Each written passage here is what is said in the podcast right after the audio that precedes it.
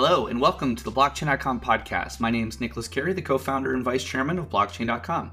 Here at Blockchain.com, we believe in the potential of blockchain technology to improve the state of the world. While cryptocurrencies can radically transform community access to financial products and services, the core technology of public ledgers can be used to build novel applications underpinned by transparency. In our latest podcast segment, Blockchain for Good, we're unearthing contemporary examples of how blockchain technology is making a real world difference to people, communities, and charities all around the world. We'll learn more about organizations and projects using crypto and blockchain technology to promote social and economic inclusion and sustainability efforts. The United Secretary General recently described the climate crisis as out of control, as extreme weather events such as heat waves, droughts, wildfires, and heavy rainfall are becoming ever more frequent. The demand for climate risk insurance is growing at an unprecedented rate as climate change significantly threatens the stability of our environment and economy. However, in Africa alone, the majority of the 300 million small uh, smallholder farmers are not currently financially protected against crippling risks such as floods and drought. Today, we're joined by Roy Confino, head of strategy and operations at the Lemonade Foundation, who turned to the blockchain to tackle this head on in an attempt to close the climate insurance gap.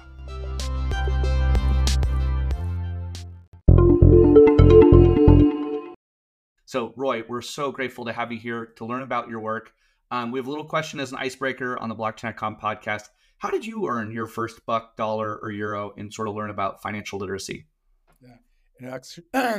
Sorry. So, first of all, thanks so much for having me. It's a pleasure. It was actually an Israeli shekel, not a buck, not a euro. Ah, new one. Cool. Uh, I had, um, so one summer, I had, I think, either three or four jobs. It was the first summer I ever worked. I had, I was flipping burgers at one joint. I would, I had a paper route in another place. And I had, uh, I delivered laundry in another place. I can't remember which one paid me my first shekel, but that was the first summer that I got paid. Uh, I like that story. It doesn't matter where people come from; they all sort of earn their first buck using things around them, um, you know, and, and, starting a career as an entrepreneur, even though they go on and do a, a bunch of other amazing things. So, let's talk a little bit about, um, you know, from the time you were flipping bucks, uh, flipping burgers to running a paper route. Um, now you're at the Lemonade Foundation. Talk to us a little bit about your role there and sort of your journey to getting to it. Sure. Uh, so first of all, maybe just a, a quick uh, intro about Lemonade and the Lemonade Foundation might be helpful for the people who are listening. So Please. Lemonade is uh, an insurance company. We have a pretty unique business model. I won't dive into it too much, but the bottom line is that we try to unbundle or um, kind of like uh, deconflict the problem between consumers and an insurance company, and by taking like a flat fee from our premiums, thus we don't really have a problem with kind of like, you know, if we pay a claim, then uh, the customer doesn't, um, uh, um, you know, we we uh, it comes out of out of our bottom line. So lemonade in general, I, I, kind of like started with that because lemonade is a company that really um, it's important to us to also we want to be profitable, but it's important to us to also do good. We're a B Corp, we have uh, a double bottom line. And in that vein, Lemonade, the insurance company, when we IPO'd about three years ago, we also created a nonprofit fund, a nonprofit organization called the Lemonade Foundation. Uh, and I work for Lemonade. I lead business development for Lemonade. And I also, one of my roles is um, working as the head of uh, strategy and ops for the Lemonade Foundation. Now, the Lemonade Foundation, its mission is to use exponential technology to basically help solve real world problems. Um, it took us a while to kind of like think about what the problems we wanted to to solve were. Um, and I think just going back to your question earlier, where where I came from, um, in my history, I I kind of like I grew up in Africa and in Israel, and over time, I did a lot of different things. Uh, I worked for the Israeli government. I uh, later had a startup. Eventually, when I got to Lemonade and I got got a chance to work on this uh, initiative, I think a lot of the things kind of karma or I don't know fate or something kind of gelled together um, because we really after kind of like thinking about a couple of different opportunities, we really saw that there's an op- a really interesting way to kind of bridge that insurance gap that you were talking about or the protection gap for subsistence farmers in Africa using this new technology, uh, this blockchain technology.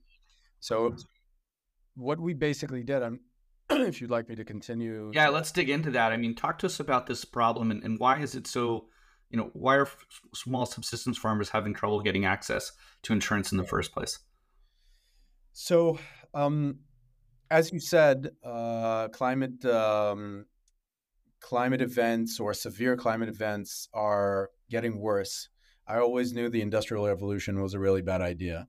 Uh, but with all with all seriousness, um, climate is like there there is a serious um, increase in blood in floods and droughts, and those are specifically primarily kind of focused on the developing world or on the global south. Now, these people a subsistence farmer basically is a farmer that lives off what they grow. So they can literally start if there's a, fra- uh, a flood or if there's a drought, they can literally starve. Um, and the best way to protect someone financially from that is insurance, right? Insurance is a way to pay a um, you know a known loss or a known kind of like uh, sum every month in order to protect yourself from something that you don't know if you'll be able to pay when push comes to shove. So the question is why is if the problem is known, if the solution is known, why hasn't the solution scaled up, uh, out through uh, through Africa and the developing world? And I think the main reason for that is basically cost.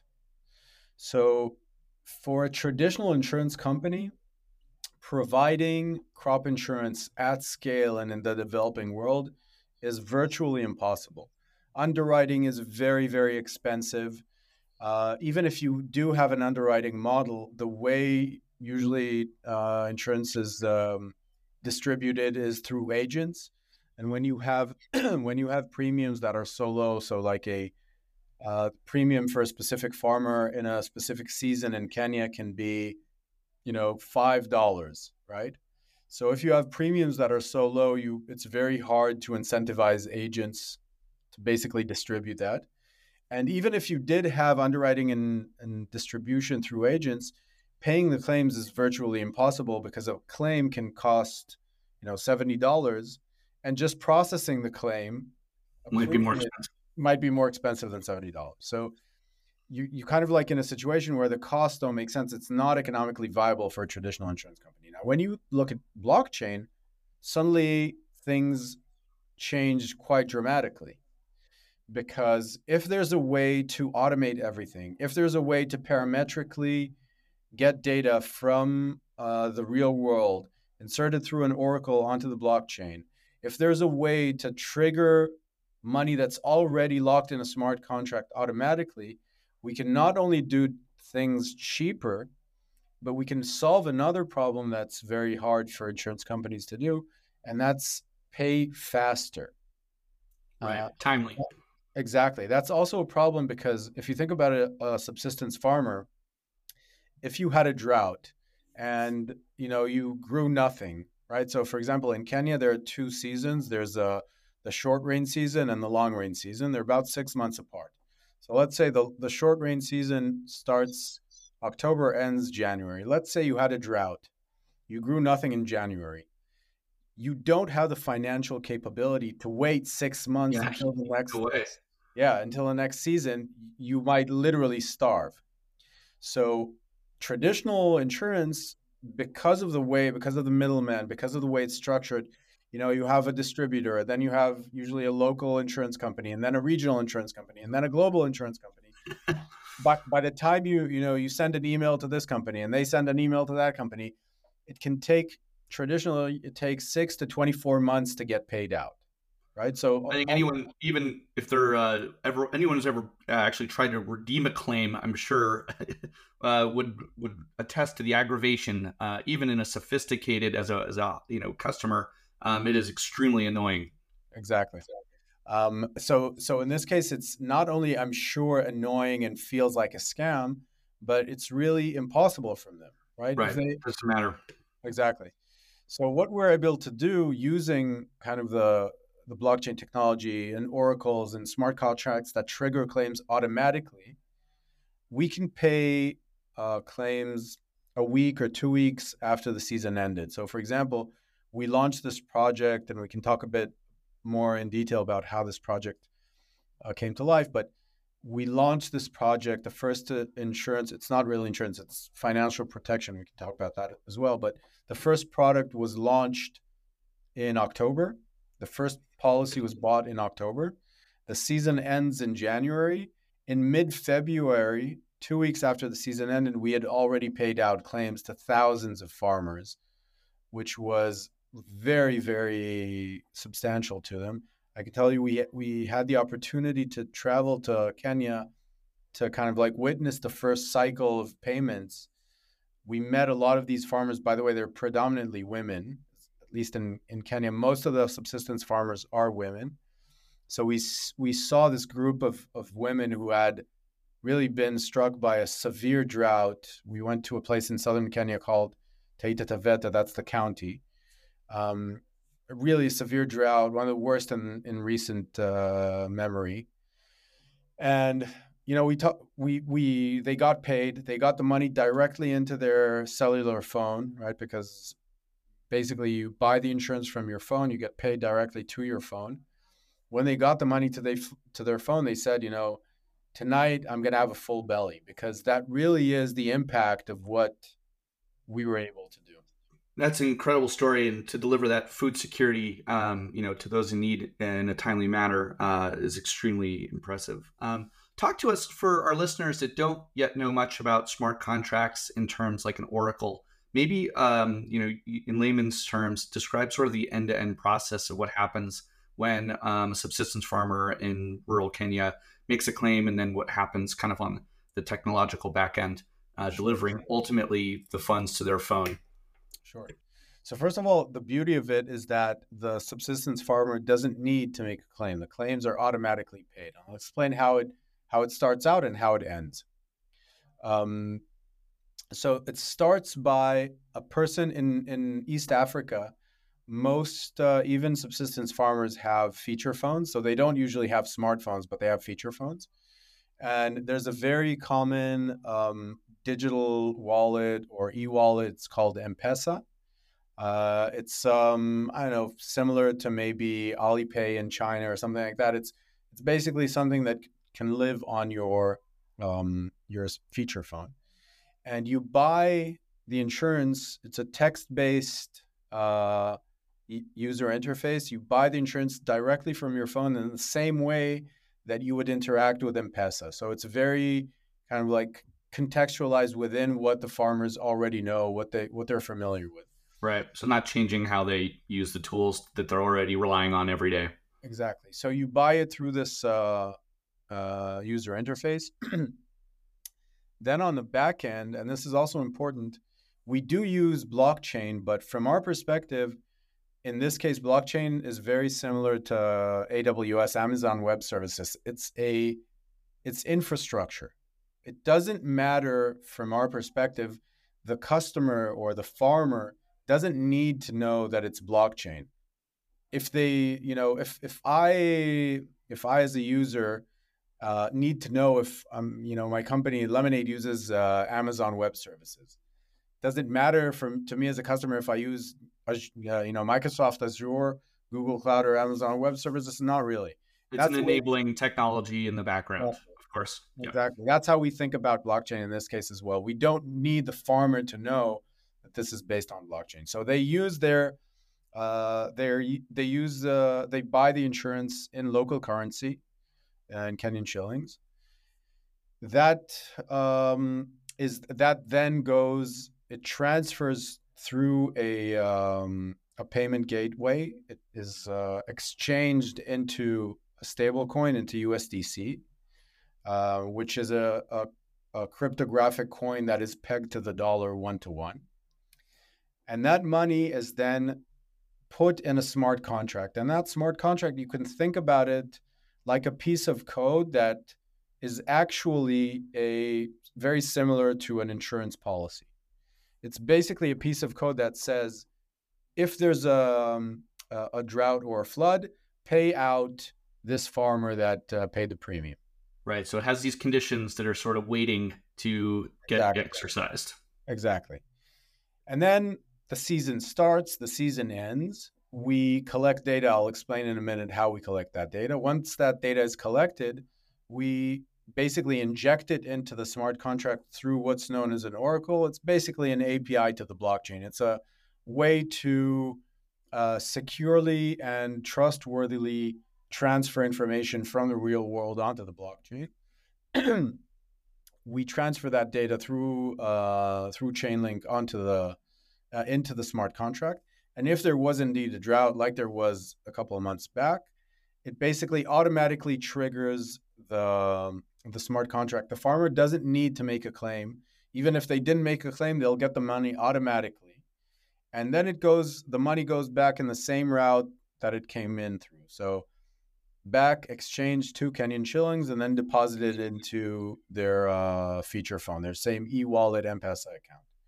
And that's basically that whole thing, the, the process from the minute the season ends, the data, um, you know, the going the, the data through the block, through the uh, Oracle, and then the money to the farmer takes a week or two weeks.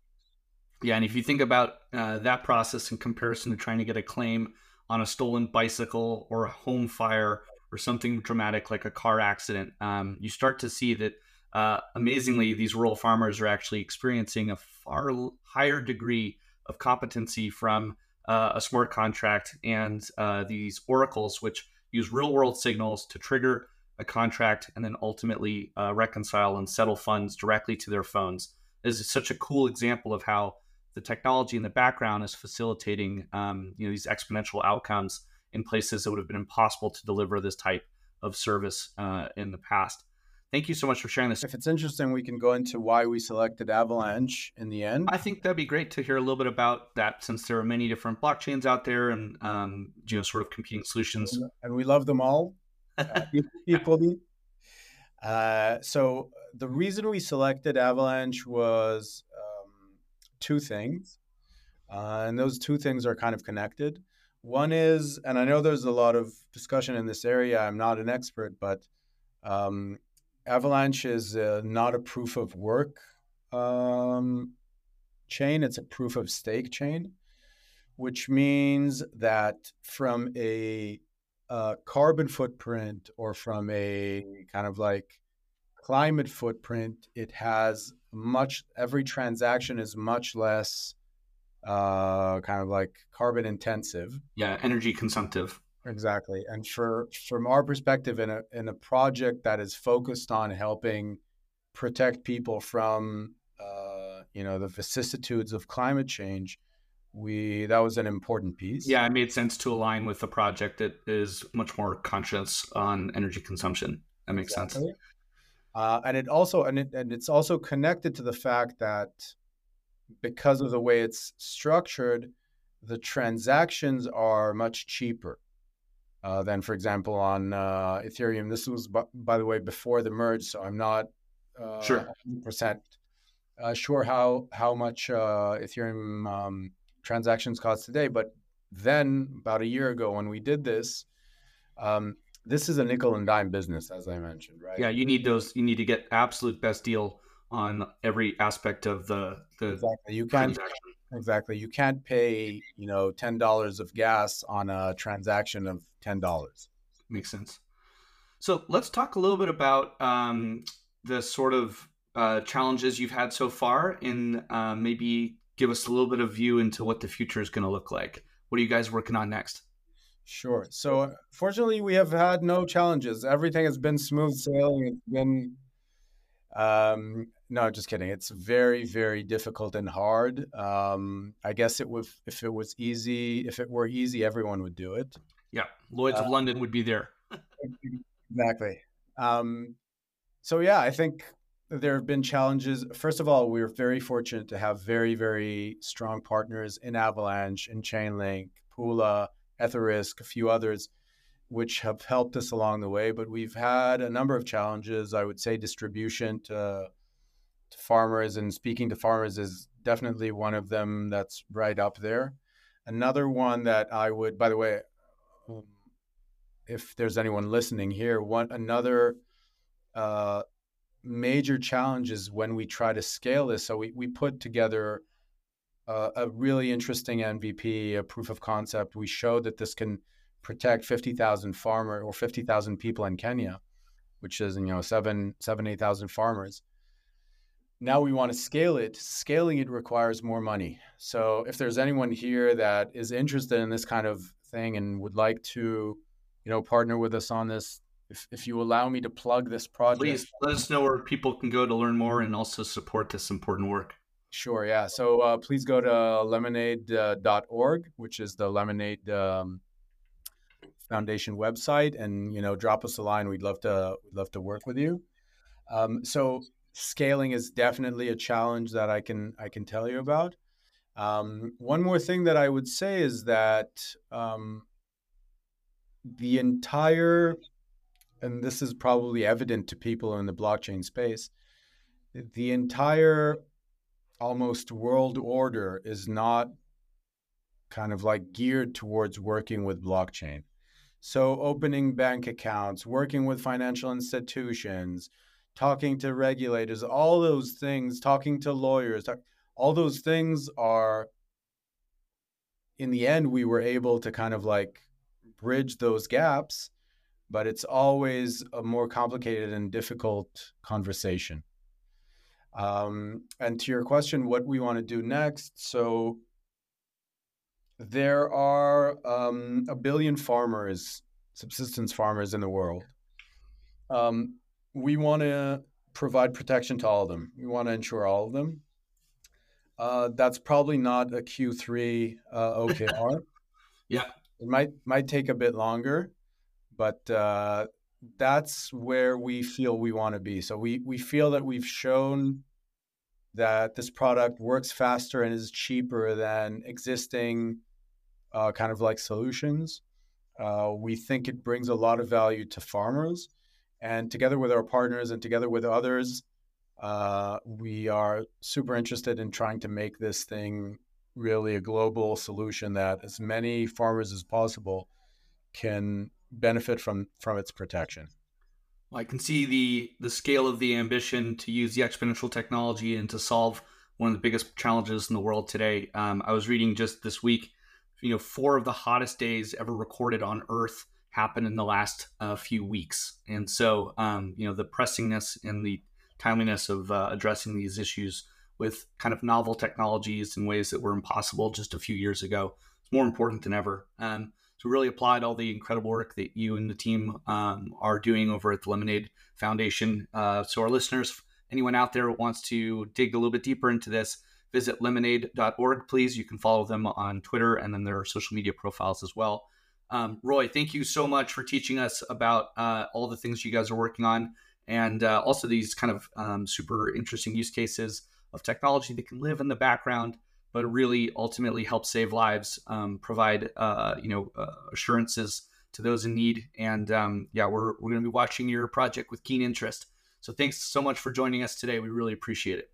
Thanks so much for having me. It was a pleasure, and uh, I hope um, we to chat again sometime soon when we scale. Yeah, we'll we'll check in on that Q3 OKR and see just see how far you guys got. Thank you very much.